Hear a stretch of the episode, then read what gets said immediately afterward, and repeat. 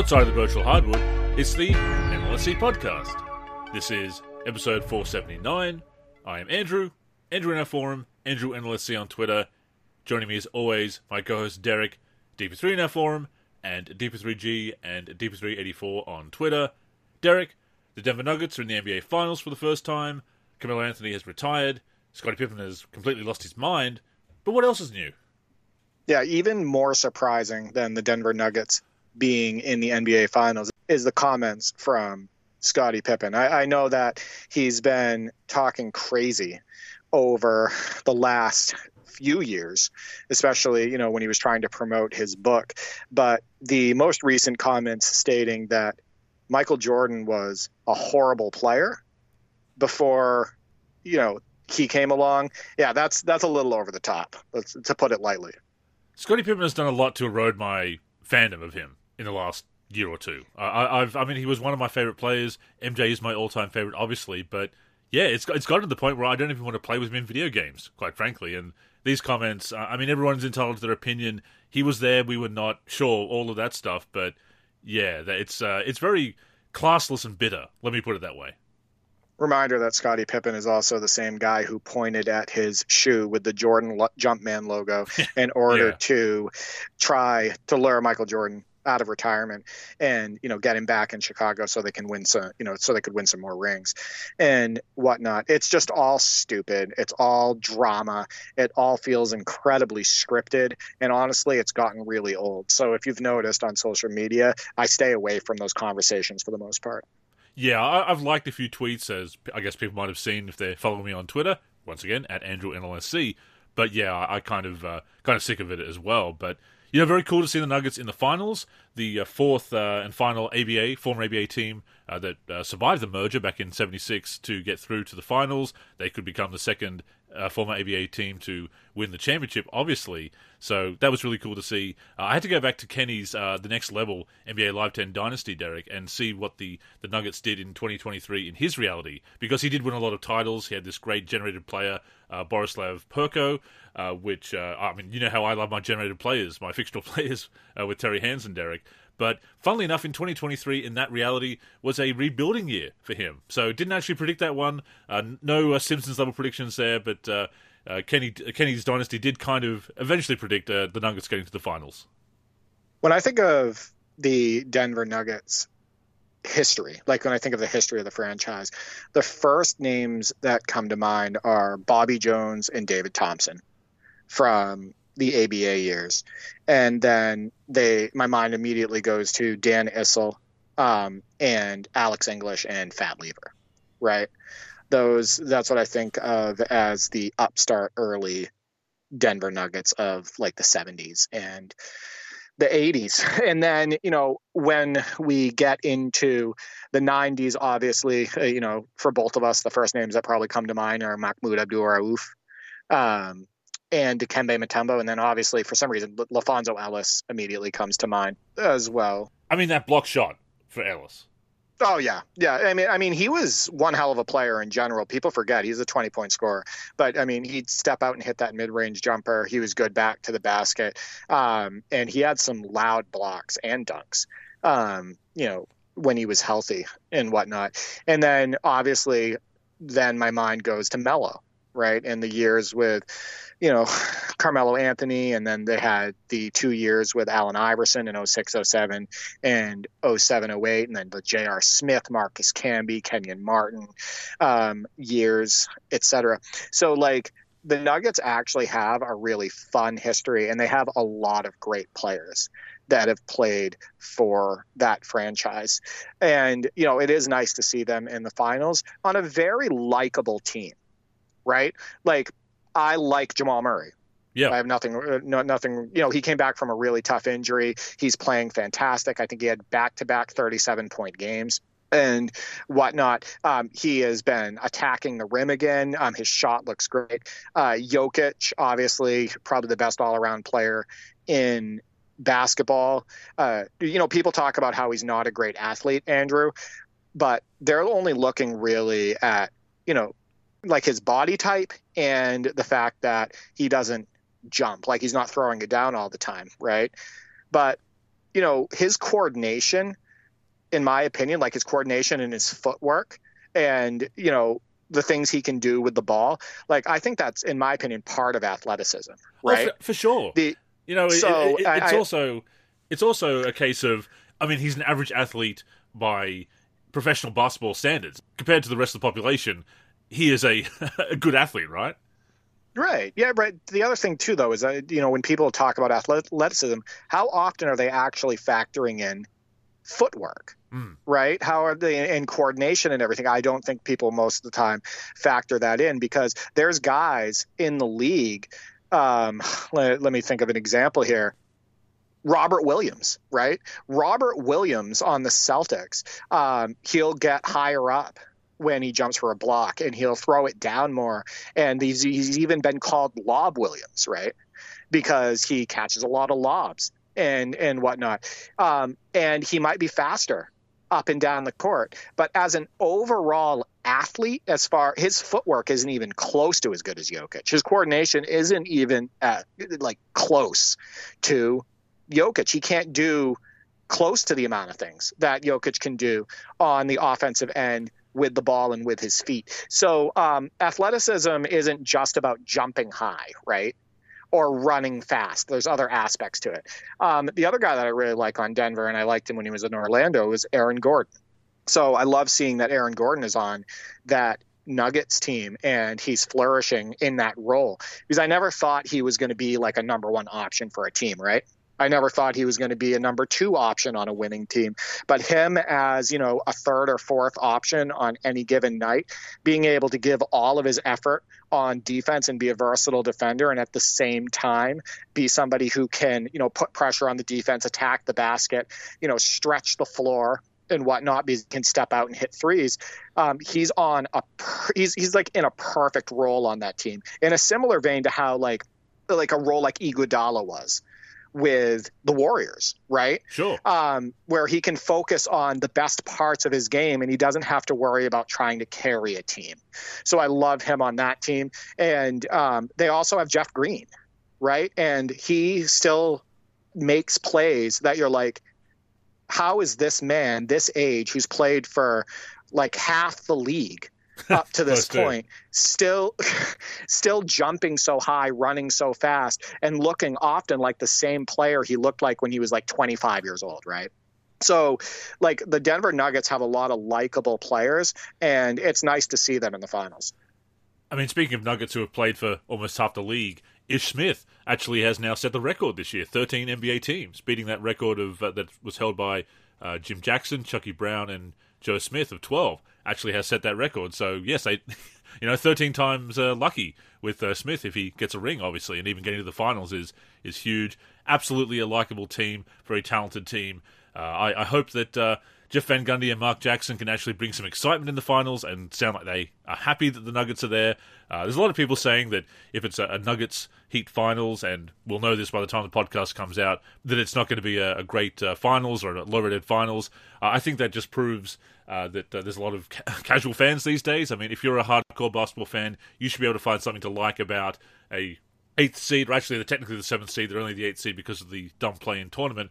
Uh, getting through to the finals in the East, the Nuggets, a brand new team that's never been to the. Oh, I say brand new team, a new team for the finals, a team that's never been to the finals before, a new face in the finals, if you will. Getting there, there's a lot to be, be excited about. A lot of talent on both of those teams. Uh, it, and it's, you know, if the Celtics pull off the uh, the comeback, if they have pulled off the comeback by the time this comes out, and they're through to the finals for the second year in a row after coming back from 0-3 down, they'd be the first team to do it that's exciting as well. So no, there's a lot to enjoy about that, and I'm very happy for the people I know who are Nuggets fans. Kenny, uh, Sean, who I met at the uh, NBA Live community events all those years ago uh, from Denver. He's uh, obviously a big uh, Nuggets fan. You know, it's very easy, Derek, for me to be a Bulls fan all these years later, or it's certainly easier because I lived to the championship years, right? I, I, I got to see them three-peat and got to see Michael Jordan play. So I have a lot of fond memories that keep me uh, you know, they, they can comfort me, if you will, in some of the tough times that have come since. But a lot of people have remained fans of teams that have been up and down, never got there, never got to the finals, even let alone win a championship. So there's a lot of people who are very loyal to their teams. I always admire that. Because again, it's easy for me to be loyal as a Bulls fan when I've had those fond memories and have those fond memories to fall back on. But to be a fan of a team that's had its ups and downs and had some really low years like that and never been there, uh, I really do admire that. And yeah, I'm very happy for Nuggets fans to uh, to finally to finally experience that outside of video games. Now I know that the Raptors um, hadn't been around obviously as long as the Denver Nuggets, but that's kind of how I felt when they, you know, won the title. Same, right? Because yeah. the Toronto Raptors had never been to the finals before, and obviously they were an expansion team in 95 96. It was their first year in the NBA, and they went through a lot of tough years, a lot of losing seasons. Um, and whatnot, and then to be able to get over the hump. And sure, the Warriors were injured, but it's still an NBA championship. You know, to get Kawhi for that one year, and you know, to make that happen, like I felt good for the league and for the fans. Before we move on to some possible gaming talk, Derek, you know, what to pay tribute to Carmelo Anthony, uh, calling a career. I wish he had a proper farewell tour in the NBA. It's a shame that he was seemingly blackballed for this final year, which would have been his 20th season. I've always uh, enjoyed Melo, except for when he was hitting those big shots against the Bulls uh, some years back. That was uh, kind of rough, but again, you've got to respect that talent and the uh, and that clutch play. But yeah, great career for Melo. Came into the league 20 years ago and uh, and became a star. NBA Live 2005 cover player, of course. But yeah, wish he had a proper farewell tour. One of my favorite players of all time, specifically when he was with the Denver Nuggets. Um, wasn't a fan of some of the drama that happened in New York, even though he did give them some great games and you know got them to the playoffs and whatnot. But I absolutely enjoyed Denver Melo. Um, it was the more athletic version of Melo. It was the bully ball Melo. It was, you know, the one that also played with Iverson, one of my other favorite players. Uh, love those Denver teams. Love Denver Melo. Um, there's been this talk about, you know, does Denver retire his jersey? Um, does New York retire his jersey? Um, I would say absolutely not to New York. Um, and I would say I think it makes sense for them to retire his jersey number for Denver. I don't know if you agree with that. Um, I know that Jokic also wears number 15, but if you remember correctly, the Celtics, instead of retiring Jim Loscutoff's number, they just put Loscy up in the rafters, and so it's L O S C Y or whatever. They could do the same thing for Melo and just put his name up there, right? Melo, M E L O, or whatever.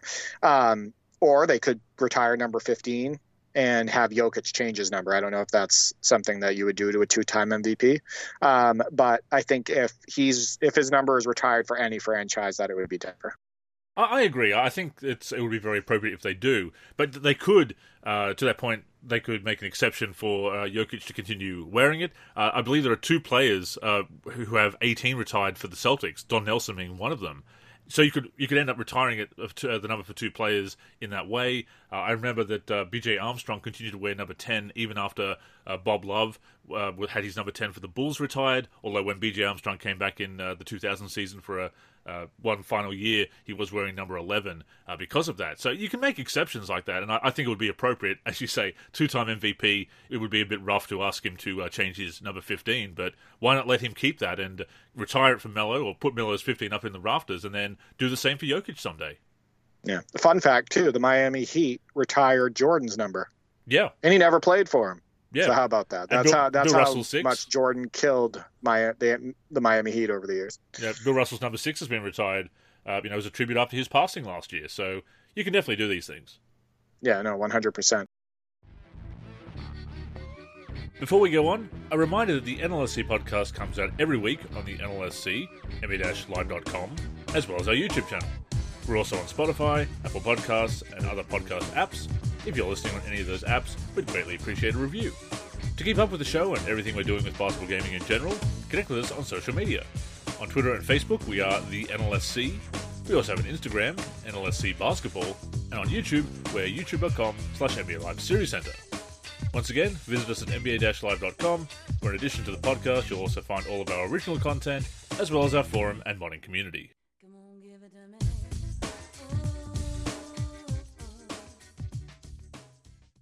But uh, from the real NBA to the virtual hardwood, uh, we want to give a shout out to people in the community because obviously, Derek, we're doing a lot of content each and every week. We're not the only ones. We've got some friends who are doing some really cool things, and uh, yeah, we want to spotlight that. So on the Live 01 Legends YouTube, uh, Nate uploaded a NBA Live 2003 retrospective, and how well done is that video. He actually used a lot of commentary from the NLSC podcast from you and I, um, and then obviously had his own commentary built into it as well. But it's really good coverage on NBA Live 2003. It talks about um, you know what they needed to do. Um, for that game to improve on NBA Live 2002 to truly compete with you know the other the, the competition out there like NBA Inside Drive 2003, um, the NBA 2K series, etc. And I think that they did such a good job going over you know how the right stick dribbling worked, right stick triple threat, how that changed the game, how it made NBA Live unique in the space, and how it kind of separated themselves from the competition. But I please go on the Live 01 Legends YouTube and check out the Live 2003 retrospective because they did a great job. I did share that on social media, and by the time this podcast comes out, it will also have been posted on our main page as well at nba-live.com. Uh, very impressed with that work. A great uh, dive into what, as you say, what made the uh, right stick dribbling uh, special in Live 2003 such a huge innovation. I was very flattered uh, that our clips from the podcast were used uh, very, very well edited. The audio, obviously, the uh, the sound mixing with the uh, background music and everything, and the clips that we used. Uh, just a very well produced video. There, it is part one. There is a part two coming, and uh, yeah, I definitely recommend checking it out because it is it is very well done. And uh, that game is 20 years old now, so it is very fun to look back at that uh, at NBA Live 2003 and what it was doing, and yeah, the what it did with right stick dribbling because that continues to benefit games to this day. Absolutely. And, you know, you notice the difference when you go back and you play, you know, NBA 2K3 and ESPN NBA basketball and ESPN NBA 2K5, et cetera. You, you really miss that right stick dribbling and right stick triple threat. You do. Um, you you just feel like you don't have the same control. Um, you feel like often moves are just random as opposed to planned uh, and whatnot. Uh, I think that um, you know, that's part of the reason why I go back and play those live games more today and why I stuck with NBA Live for the most part back in the day is um, because it just felt like you had more control of the action. And that's what you want. And it does it, not just for sports games, but for video games in general. You want to have control. Um, the other person in the community that I wanted to shout out is King J Mace. Uh, the Elite Street League has really taken off. Um, he continues to live stream the games. I believe they're on season two right now. He does highlight videos for the league, etc. People are all pumped about it in the basketball gaming community. So make sure to check out King J Mace's channel and try to jump into some of those streams because they're having a lot of fun. They really are. And uh, he's been streaming. He's been doing some morning streams. Uh, US uh, Eastern Time, and uh, I that's uh, late night my time, and I've been up at the time and got the notification. So I've actually joined some of the streams, commenting from the uh, NLSC YouTube channel as I do so, and it's it's just such great action. You know, Mace was on the show talking about the ESL and the philosophies behind it and everything, and it, it's absolutely true. And you see that great defense being played, and you see that great sportsmanship and that great competition. It is it is definitely worth checking out. That is some great virtual basketball action. Uh, some of the best competitive scene around, I would say, if not the best competitive play you'll see these days. Right. Just to let everybody know, that's on NBA 2K23 for the PC. Last year, obviously, they did it on 2K22, and that was the first year of it. But yeah, that's what you want online gaming to be, right? Like yeah. it's it's fair it's balanced, um, it's exciting. Um, everybody feels like they have a fair shot. All of that stuff. There's no bullying. There's no, you know, there's no micromanaging. Nothing like that. Rage like quitting. it's just yeah. it, Right, exactly. It's just it's it's well done. It's well run by King J Mace. So would love for people to check that out. And then there's a couple other members of the community I want to give a quick shout out to. Uh, Teddy Bear the gamer um, continues to share highlights on Twitter. He also sent me 220 NBA 2K23 highlights for consideration. Wow. For the top 10 plays of the week. There's, so there's I now work you to go through that. Yeah, it, it, took me forever to actually like because I had to download all of them individually. But you'll see him in the top 10 for weeks to come, um, and he submits great highlights. He loves playing these games. He spends a lot of time on them, on them, and he's good at them. Um, some of the stuff that he's pulled off, um, some of the stuff I've seen recently, is stuff that's hard to pull off and stuff that I haven't seen before. So um, shout out to him. And then Relhouse, Relhouse, um, it's at underscore Relhouse on Twitter, um, has finally gotten back into playing the games and posting footage. And he's been posting some NBA Live 19 um, and NBA Live 18 footage. So um, give him a follow on Twitter as well. Absolutely. Great uh, stuff from the community all around. Also, want to shout out Chuck at uh, Chuck LA92. Uh, often participates in our uh, our mailbags and, of course, the top 10. Some great highlights there. Always some great uh, Lakers clips. He's also into the uh, virtual hardwood photos that I do every weekend, Derek, when I post a screenshot of from my collection or something that I've done that week. Um, and he's always in that into that as well, replying with a great screenshot of his own. So, yeah, lo- love the uh, community spirit there. And two more, actually, at B-Ball Video Games. He plays everything and has a massive collection just like us and his youtube channel is awesome and he also shares you know pictures of his collection um, you know rare posters for the games um, you know he'll share footage from intros of games or commercials etc uh, give at b-ball video games a follow. And then the live king. Um, he has just been so steady in the live community, but also in the uh, you know just basketball gaming community in general for well over a decade, right? And he shares highlights most recently, obviously, of the NBA 2K series because NBA Live hasn't had a title come out since NBA Live 19. Um, but he also continues to play NBA Live 19, NBA Live 18, and every now and then share footage of that. But give the Live King a follow. He's at Steve from the Dot on Twitter as we've said before, uh, if slash when NBA Live makes its uh, grand return, uh, they really need to hit up Steve to do the uh, some promotional videos for them because they are just fantastic videos that he does. So I'd love to see them uh, reach out to him and uh, and work with him on those. Yeah, he does a- excellent um, highlight mashup videos. Like he did one for Kyrie Irving, I want to say, on NBA Live 19. Um, I've seen him do multiple uh, other videos for other players, and he's really good. I believe he uses Vegas Pro. He's really good with Vegas Pro, um, and he just knows the ins and outs of that program. Yeah, I mean, he's also, I got to give him props here for this. He also finally got into the PC scene of NBA 2K gaming, and he's been playing NBA 2K23 on the PC. He's been using mods. He actually downloaded Action, Andrew. Mirillis action, and um, that recorder is working wonderful for him. He uh, the Jamal Murray highlight that was in the top ten plays of the week this week was recorded with Mirillis action. So I'll say again to um, the community, if you are looking for an awesome recording software, and it's only twenty bucks, lifetime license. You get all the updates, etc. Uh, if you're looking for an awesome recording software for your PC games, Mirillis Action is just amazing. It's fair priced and the quality is top notch. It's serving us well. I've made that switch myself and uh, very well recommended on your part. And yeah, I absolutely second that recommendation. Uh, also, want to give a shout out to Mace for uh, giving me a new uh, nickname for uh, Terry Hansen. Uh, obviously, Terrifying is uh, one of the nicknames I've given him, but uh, Top Floor Terry, I've really taken to that. That's uh, you know, Top Floor is uh, Mace's thing, so that's really cool, and I've adopted that as well. you know, you brought up NBA Live 2003, the retrospective that that Nate did, and once again, check that out. That that is a game that leaned in an arcade direction in the NBA Live series, or maybe that sim arcade hybrid that we've talked about, and I'm sure we'll cover again. But you know, a lot of people say that NBA Live was arcade and NBA 2K was sim, and this is something we are talking about off air. And uh, I thought, oh, you know, let's talk about it on the show as well and touch on that again. But yeah, a lot of people say Live was arcade and 2K was sim, but that's that's a narrative that uh, not quite uh, not quite accurate, Derek.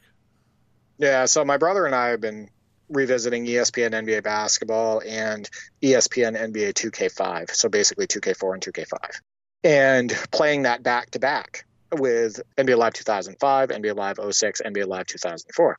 And we find the pace actually of those NBA Lives more sim and the feel of those games more sim because the action on those NBA 2K games in the mid 2000s is absolutely wild. It really does feel like it's 100 miles an hour a lot of the time. Um, the animations themselves are often um, look and feel more arcade than even those NBA live games, etc. Um, I did have a play in the top 10 this week, which is the number two play of the week, with Iverson on ESPN NBA 2K5, where I get by my guy and I go behind my back in the air and do a layup. It was a sweet move. Um, and I love some of those elements of those mid uh, 2000s 2K games. But at the same time, again, that is arcade, right, Andrew? That yeah. move is very very arcade. So there's this thing where it's like well live has always been arcade and in 2k is always been more sim. Go back and play those games please.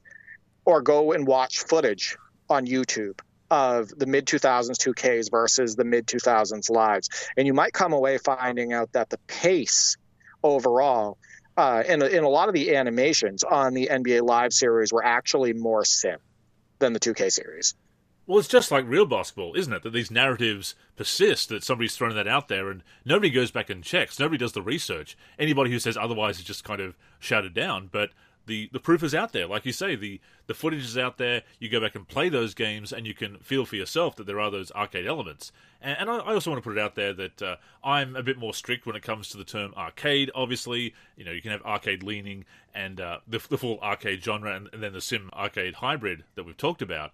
But when people talk about these sim games being arcade, you know, I think of arcade as a very distinct style. And I also think it's important to note that these games, these sim games, some of them fell short of where we wanted them to be as far as realism and so forth back in the day, or they were doing the best they can with the technology at the time, or they made a design choice that was a bit of uh, bit arcade leaning, like the Allen Iverson layout. That being said, it was a fantastic play, one of the best plays of the year in my opinion.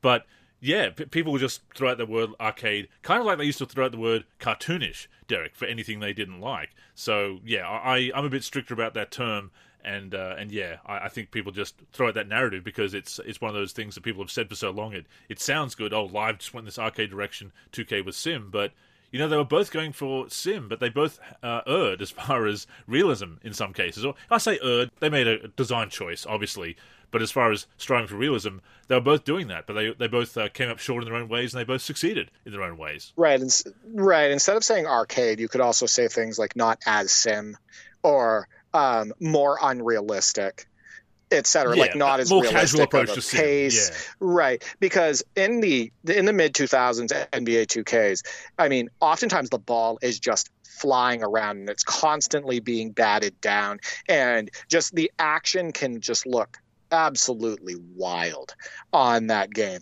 And like I said, we've been playing them back to back, um, specifically ESPN NBA 2K5 and NBA Live 06. And we've been playing um, Live 06, the PC version. So basically, like it's the same version as the PS2 and whatnot. And we find that Live 06 is actually more realistic by quite a large margin pace wise than you know, say NBA, ESPN NBA 2K5. And it looks great with the uh, dgVoodoo upscaling it, and with the resolution you've got. Great highlights, obviously. Uh, the the top play this week was a uh, fantastic game winner uh, from, uh, from that season that you're playing. And uh, and of course, I just want to uh, pat myself on the back here, Derek. I'm really uh, flattered as well to see you using the Freestyle Superstar replay indicator remover. I, I know that's something you were looking forward to. I hated that thing. It was so big it was it was as bothersome to me as that big X dunk meter mm. that shows up in like NBA 2K23 and that was also in like NBA 2K22. Um, it was real. It's really nice to see that gone. So yeah, that mod is great. And I've gone into detail about that in, back in March about how that came about and uh, experimenting with that and, and yeah, that was very satisfying to uh, to put out there. And yeah, I'll always be looking to do uh, some modding projects here and there. But Derek, you threw out a question this week about uh, what gets people hyped up to play basketball, real basketball. Yeah. And the reason I brought this up is because I sort of have a routine.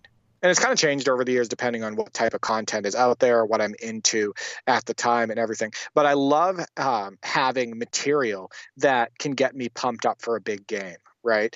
Um, that can even motivate me more for even going to play pickup, uh, etc. Not that I need super motivation to go play basketball because basketball has been my life, right? I love the game of basketball and I love playing it. I love it on the virtual hardwood, etc. But there's certain things that get me like extra pumped up. And one of the things that I mentioned in that tweet was Jason Williams highlights. I used to watch Jason Williams highlights before any local league game as an adult. And I used to watch his highlights as well, you know, in high school, um, you know, to get me pumped up in general. So Jason Williams has some of the most appealing dribbling mechanics that I have ever seen. And whenever I watch him, it's like he had the ball on a string. And I just love his hesitation dribbles, the way he would quickly go through the legs and then throw a pass, um, how quickly he could go behind the back and then change directions and everything. We all we, we always remember him, you know, making Gary Payton try to kick the ball because he just blew by him and whatnot. And Gary Payton couldn't stay in front of him. And whenever I watch Jason Williams highlights, I would get to the court and I'd be like, I got the ball on a string like Jason Williams, right? It would make me like almost change the way that I dribble, and I would try to dribble like Jay will and um, obviously his no look passes um, and you know his you know over the shoulder passes and that unbelievable pass that he threw to Corliss Williamson where Corliss Williamson cut to the hoop and Jason Williams had it in one hand and he threw the ball like 100 miles an hour and like looked away right after uh, and Jason and Corliss Williamson you know scored at the hoop. Like his game was just so appealing. So one of my routines was I would watch Jason Williams highlight reels before going to play pickup um, or before local league games. Did you have any specific go to before games? Uh, yeah, I did actually. Uh, I would watch some highlights. Uh, I used to watch a lot of Bulls highlights or even All Star games that I'd bought uh, from Pontel, the international distributor of uh, NBA games, NBA game videos back in the day on VHS, getting all the All Star games, getting the Bulls games from the championship run. So in the early 2000s, I would be often watching those uh, the days leading up to a game or watching a bit of it before uh, going to play. Uh, I, w- I would also uh, listen to uh, to music, something loud, something upbeat. Uh, t- towards the end of playing in the local league in 2002, I was actually one one of the rituals was listening to uh, "Till I Collapse," the Eminem song from uh, the Eminem Show, and uh, actually actually listened to that song before I went for my driving test as well, and passed on the first go. So that song was uh, always a pump up song for me. Who you... knew? Who knew Eminem would be the motivation that gets you behind the wheel? How about that? Yeah, there you go. Well, at least, at least it wasn't a song from GTA, right? That would be a bit. Uh, that might be a bit. Uh, right. That might be a bit rough. But uh, yeah, that was something I would do listening to uh, to music like that, uh, and not so much pumped up, but also a ritual I would have because I was uh, playing in an after school league, so it would be on school days that I would come home in the afternoon and then uh, be taken over to the stadium to play. But I would always have a shower before playing. Always a shower before playing, a, a nice hot shower to uh, to loosen up and everything before I play. That was always important to to do. My routine now is Advil before I play. Mm. Uh, just kidding, but not really. um, so yeah, my routine because as you know, I got back into playing in local leagues this year. Uh, we actually just got knocked out of the playoffs. Um, the game, the, the, the season ended up being nine games for me. Uh, I ended up playing, you know, close to 40 minutes a game. Actually, I think I played 37 minutes a game. Uh, just being out there, knowing that you know I can still do it, and I can still move well and I can still, you know, contribute the way that you know I want to. In the last game that we just got eliminated in, I went seven for ten from the three point line, so I can still be out there and um, you know knocking down threes, and and I can still post up and still get to the rim and everything. I plan on playing for many years to come, but my my um, routine this year, you said music was listening to 90s hip hop radio on Pandora and or Chali 2na radio. And what do we know Chali 2na from? The NBA 2K soundtracks, right?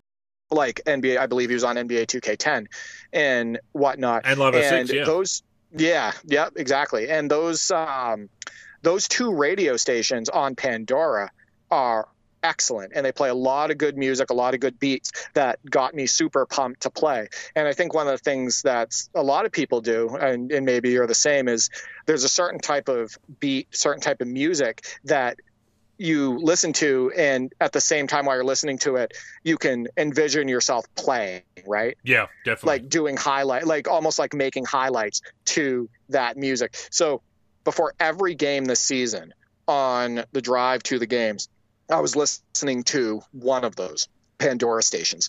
Another thing that used to get me pumped up to go play pickup was when I was younger, super young, was White Men Can't Jump with Woody Harrelson and Wesley Snipes.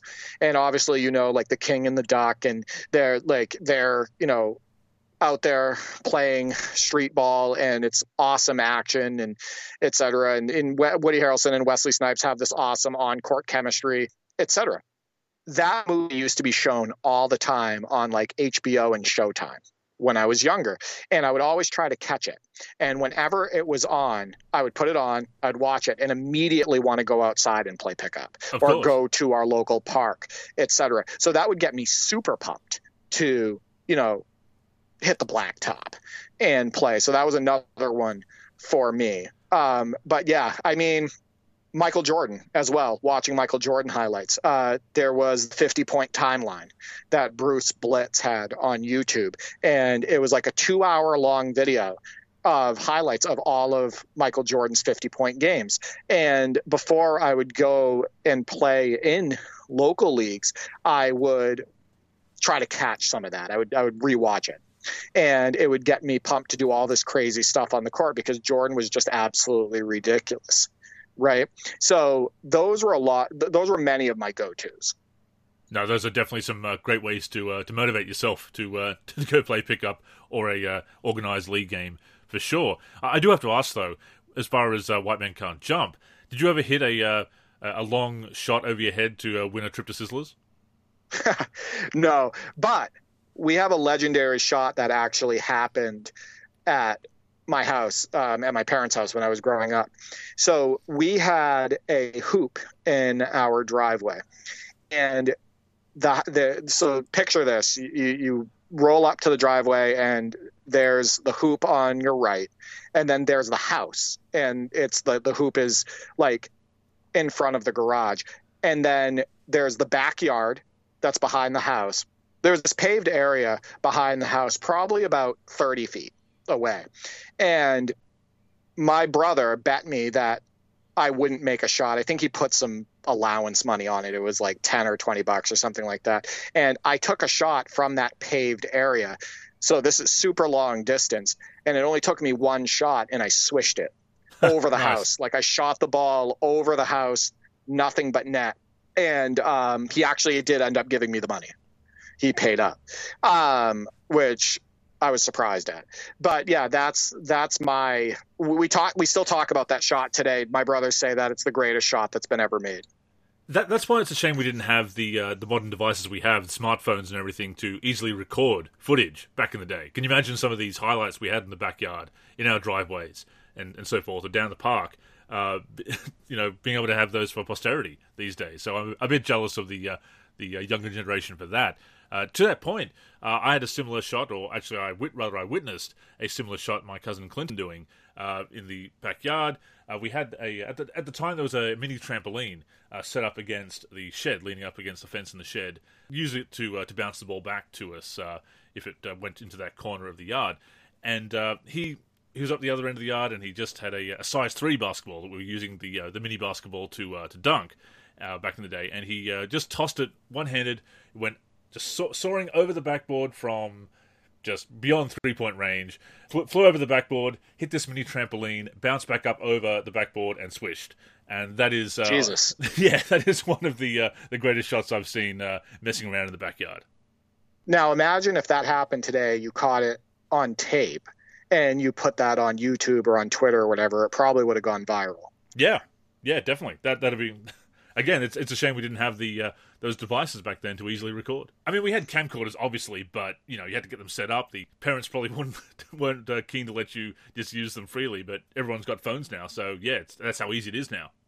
The earliest footage I think I have of me playing basketball is from 2009.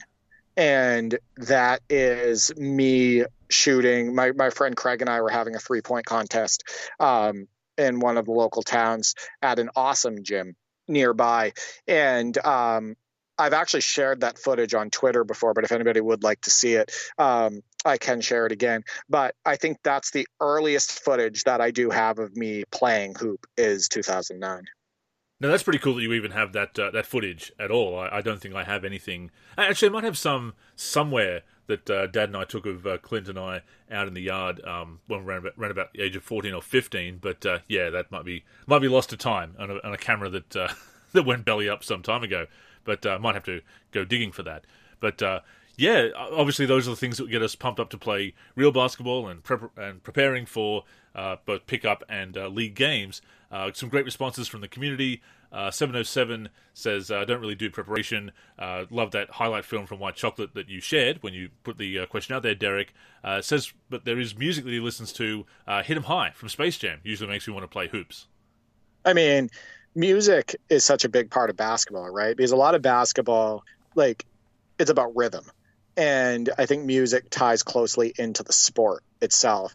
And there's definitely a lot of go tos for music, um, which is why I said 90s hip hop radio, um, Chali 2na radio. Um, Eminem used to get me pumped up, just like you. Um, songs like Cinderella Man and whatnot that have a great beat and and whatnot.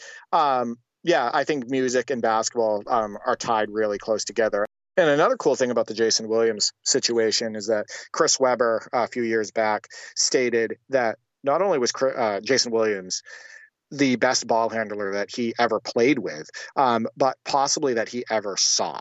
And um, I I think that Jason Williams might be right up there as the best ball handler I've ever seen, including you know with the likes of Iverson etc. Um, just because he, like I said, the ball was just on a string at all times, and just some of the stuff that he did wowed me. It was it was ridiculous. It really did blow us away when he uh, entered the league and uh, was bringing some of that uh, that street ball stuff to the uh, to the NBA. I mean, we talked about uh, the uh, elbow pass on the episode with King J Mace. You know that, that that that is such a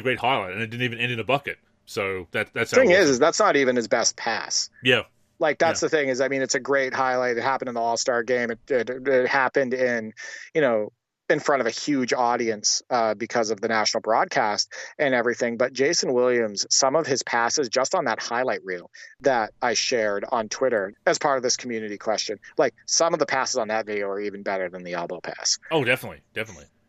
Next up, we have Knowledge Bone. Uh, at the Harassment on Twitter, uh, simply posts a couple of covers of uh, AND1 mixtape tour videos, and yeah, pumped up a lot of people to play.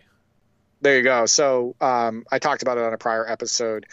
The whole trying to you know copy what the professor did like some of his moves and everything. And then obviously there was that Nike basketball commercial that you know I used to try to copy as well. With you know it had the black background and Jason Williams was sitting on the ball on the floor dribbling two balls, and KG was part of that commercial. I believe Sheed was as well. But AND1 specifically, obviously with the professor and sick with it and all the, that great street ball action and everything. How could you not? Get pumped up to play. And the thing was is when, you know, when we were younger, if we weren't playing in school, we were playing on the blacktop. Right, we weren't heading to you know these nice fancy gyms or anything like that. We would be finding a local outside court that we could ride our bike to or that was in a short proximity from where we li- where we lived and we would be playing basketball outside on the blacktop until dark right? And then if you were lucky enough, you had you were at a court where they also had lights, and if there were lights, you could play a little bit longer, right? So um, yeah, blacktop play. I, I can't even tell you how many games I played outside when I was younger. And of course, that classic commercial that you mentioned, also parodied in uh, Scary Movie 2, ends with uh, Marlon Wayans dribbling the ball into his groin. Uh, a comedy staple, Derek, obviously. But uh, yeah, yeah, no, definitely getting people pumped up to play the AND1 Mixtape Tour. Huge, and that's why AND1 Street Ball was such a uh, an overlooked and underrated game. It's a very cool game, as we've said before. Covered that one in detail. I'm, I'm sure we'll play it again.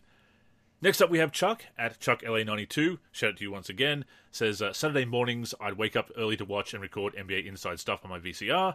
I would watch Jam Session over and over, getting pumped up before hitting the court yeah, so once again, you've got some music there, you've got highlights, NBA Inside stuff was huge back in the day, along with NBA action, of course. So, yeah, we can relate to that as well. And you know what's funny is um, obviously we couldn't dunk, right? And probably the majority of our listeners couldn't dunk. So sometimes it was the highlights that you saw that, you know, you thought you could do. Mm. that would get you super pumped up. Some of the layups, you know, some reverse layups, uh, some, you know, layups where you jump into contact and you like throw it up over your shoulder and it goes in, you know, some of the long bombs from the three point line, uh, you know, some of the post moves, etc. Um, I was always particularly drawn to highlights like that when I was younger because I was like, you know what, I can go out and do this. Like I, there's there's some of these things that I I can do it. Um, but obviously dunks would also get you pumped up as well just because of the intensity of them you know the scream after. You know kind of like i shared footage of the 1996 high school um, mcdonald's all-american game. And you know it had guys like tim thomas in there and corey benjamin and everything. And they are going up throwing it down hard and screaming after the dunk. And sure seems a little ridiculous today because you don't see that now. But back then, that used to get us super pumped up. And that was just kind of like the attitude era of basketball. And if you actually go watch those, you know, the jam sessions and you, you watch like the NBA highlights from back then, a lot of that yelling and a lot of that intensity and all of that stuff and the super loud dunks, that was like a staple of the NBA at the time. Think of Grandmama, you know, Larry Johnson going up and throwing it down and say, scowling yeah. after and doing the L, right? And then, you know, think about Antonio McDyess doing the same thing and guys like Alonzo Mourning and, and whatnot. And then Sprewell, how many times did you see him on the fast break cock back a two handed dunk, throw it down and scream? Right. So, like, and then scowl after. So, like, that stuff used to get me super pumped up. Yeah, roaring after the dunk used to be very big uh, in the nineties, as, as well as uh, crotch grabbing, which which wasn't as cool, obviously. But uh, that was definitely the Attitude Era in in many ways, not just the uh, WWF, obviously. And, and, you know, we couldn't dunk most of us as uh, as kids under six foot, but you know, we did have trampolines, we did have adjustable backboards, so sometimes we throw it down. The closest I ever got was dunking a tennis ball. So I'm six two. Um, my best friend Craig, who's actually six one, he could throw it down, um, only off of two feet um, but and he, he could only throw it down really with two hands as well because his hands weren't big and he couldn't palm the ball. But he could throw it down pretty well. But the closest I ever got to dunking was a tennis ball. And finally, we have Steven, the Live King, of course. Used to watch recorded NBA games on the tapes and study jump shots in slow motion. That's how I learned to shoot when I was young. Yeah, that's cool. You know, what's funny is that's kind of how my brother and I uh, put signature shots together when we're modding games um, we will pull up footage. Let's say we're trying to do a jump shot for Carmelo Anthony or whatever. We will, you know, watch a video on YouTube of Carmelo Anthony, you know, maybe like his six point game or something like that.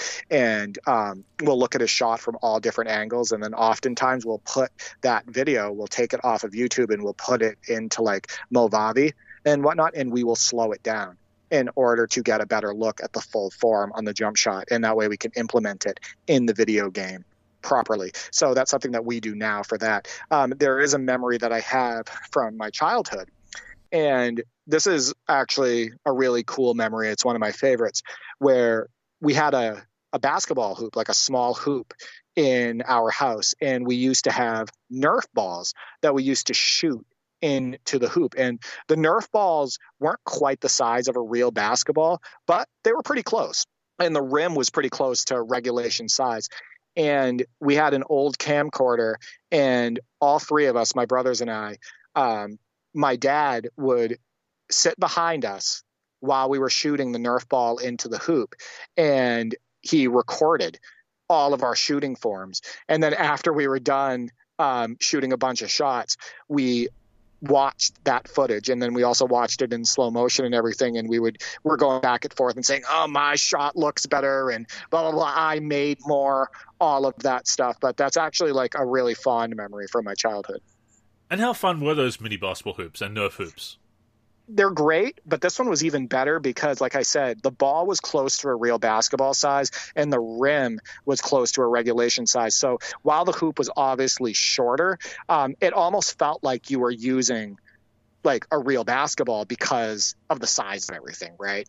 So um, we were able to get our fix sometimes when we couldn't play outside. We were able to get it when we were little, you know, indoors, and I thought that was kind of cool.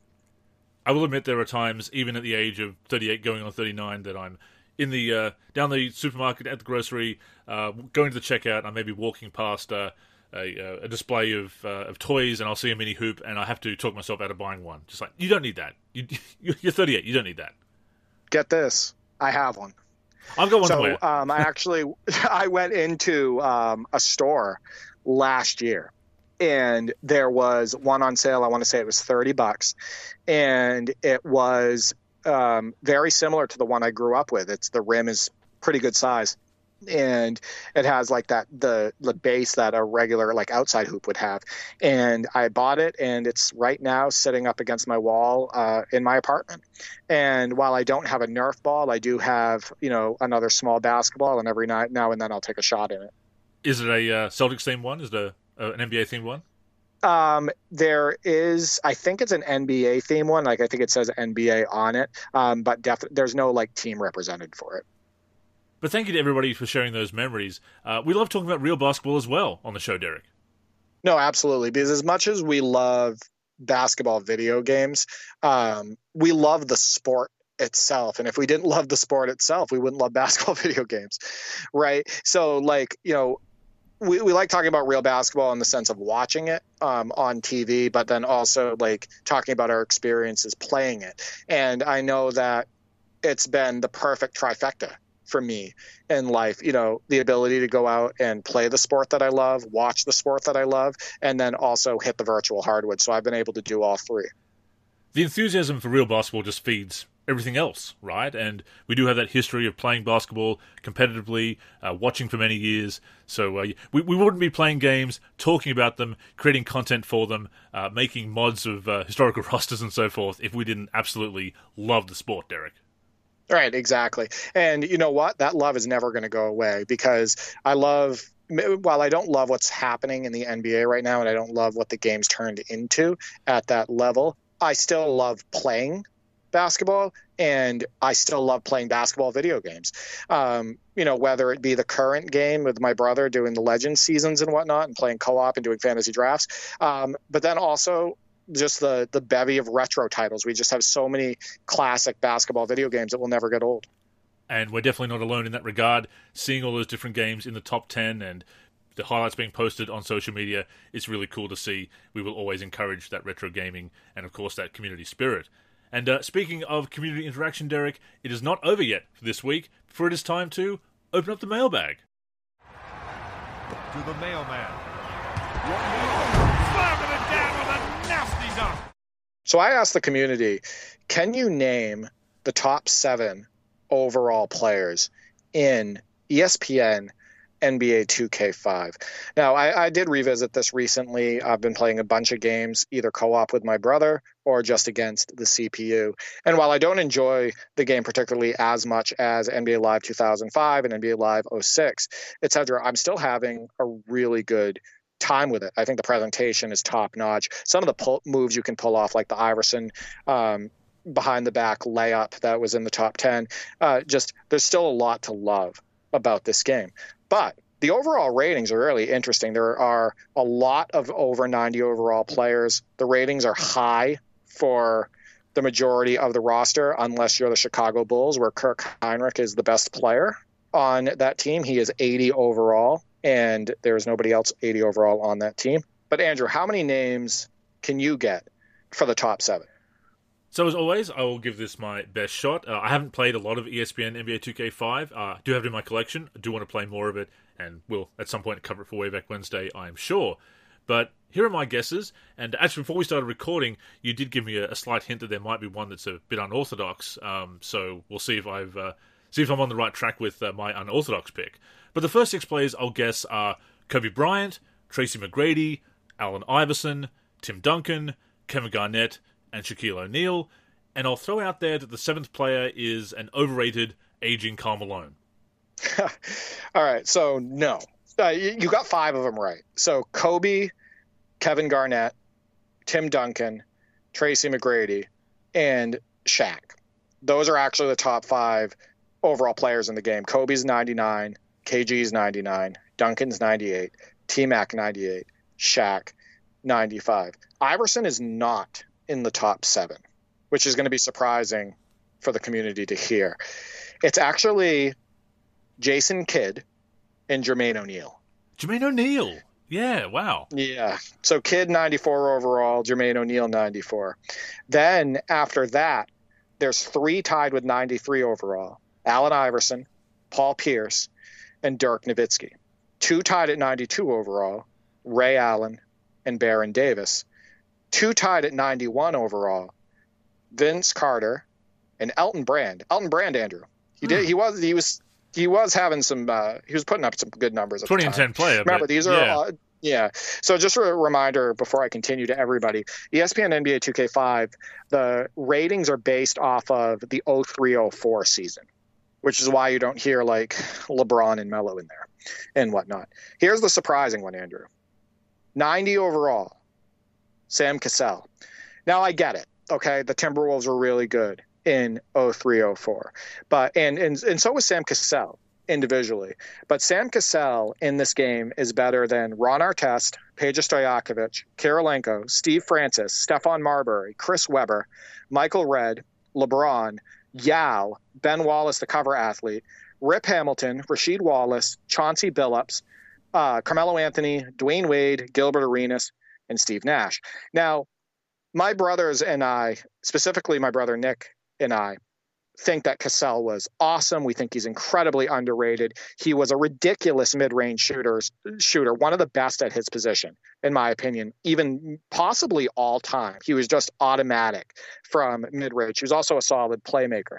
But the 0304 Cassell going into 0405 being 90 overall and being better than all those guys, I'm not buying it. Yeah, I just had to look it up because I couldn't remember if he was an All Star the previous year or after he went to the Clippers. He was an All Star in 2004 and All NBA in 2004, so I guess that's what led to his uh, ratings being pumped up. We, we do see the, the kind of uh, politics in overall ratings as we've seen before, but yeah, to rank him above those players, and of course he's the cover player of NBA Shootout, the very first NBA Shootout game, uh, even before he was an All Star, actually. But uh, yeah, that that might be a, a little bit too much. Right. So I'm to um, go down the list of other notables. So Ron Artest, 89, Peja, 89, Kirilenko, 89, Steve Francis, 88, Stephon Marbury, 88, Chris Webber, 88, Michael Redd, 88, LeBron, 88, uh, two tied at 87, Yao Ming and Ben Wallace. Um, somebody guessed Ben Wallace being in the top seven. I don't blame them because there's a lot of times there's cover art favoritism, and Ben Wallace is the cover athlete for ESPN NBA 2K5, but he is only an 87 overall. Here's the kicker, though that Pistons team has Ben Wallace 87, Hamilton 87, Rasheed Wallace 86, and Billups 85. They are stacked in that game. And as you can expect, they're very hard to beat as a result when you're playing on the higher levels against the CPU. Quite the difference than when you play against the Chicago Bulls, like I mentioned earlier, and Captain Kirk, Kirk Hinrich, is their best overall player at 80 overall. So the couple other notables, obviously, Melo is an 87 off of his excellent rookie season. Wade is an 86. Um, Arenas an 84, and then Steve Nash obviously he was with the Dallas Mavericks in 0304 with that stacked Mavericks team that had Michael Finley, Antoine Walker, Antawn Jamison, Dirk, etc. Um, he hadn't hit MVP status yet, right? And 0405 was that MVP caliber Nash. Um, and so that's why he's only 83 overall. But those are the other notables. I mean, I think Nash had that uh, for all the games that came out in the 2006 season. Uh, that's when they started to pump up his ratings after that MVP season. Obviously, uh, Nash always a difficult player to rate as well because of his uh, defense and uh, athleticism, or I guess lack thereof, compared to his uh, passing and playmaking skills and, and, shooting. Of course, always a little bit underrated from an overall rating standpoint. Difficult to rate. Right. Well, you'd think that uh, like that might be the same thing with Cassell, though, right? Because Cassell Yeah, was not true. a super athlete. True. In fact, far from a super athlete, and he wasn't known as a stellar defender either. Um, but he still, you know, grabbed that 90 overall in that game. But you know, no, I definitely agree with you. I think that games that favor super athlete ratings like super athletic ratings as far as like jumping high or being a big dunker or like open court speed and all of that stuff and then also favored defense um nash isn't going to be favored in the rating system on those So let's get to the community's responses now. Let's see if they can do better than my five out of seven. Uh, starting off with Teddy Bear the Gamer says Kobe, KG, Duncan, Dirk, McGrady, Vince Carter, Pau Gasol, and Shaq. That's actually eight. So um, I guess we can wipe Gasol off that list. Yeah, Gasol. Uh, I actually don't even remember what his rating was. Um, I do know that he was good in that 0304 campaign with the Grizzlies. And yeah, otherwise, you know, he mentioned Vince, and that's a safe guess, right? Because Vince Carter, uh, this is his prime back in the early 2000s and whatnot. You know, he was still with Toronto and whatnot. He was still the high flying Vinsanity, uh, you know, Air Canada, etc. Next up is King J Mace says Kobe, Shaq, Duncan, KG, Iverson, Ben Wallace, and Dirk. Iverson and Ben Wallace, super safe guesses. Ben Wallace being the cover athlete, Iverson being a multi time cover athlete, and still uh, being a leading scorer in the NBA. Could give you 30 on any given night. Uh, and then, you know, Dirk. Dirk was unbelievable. And the Mavericks were winning a ton of games.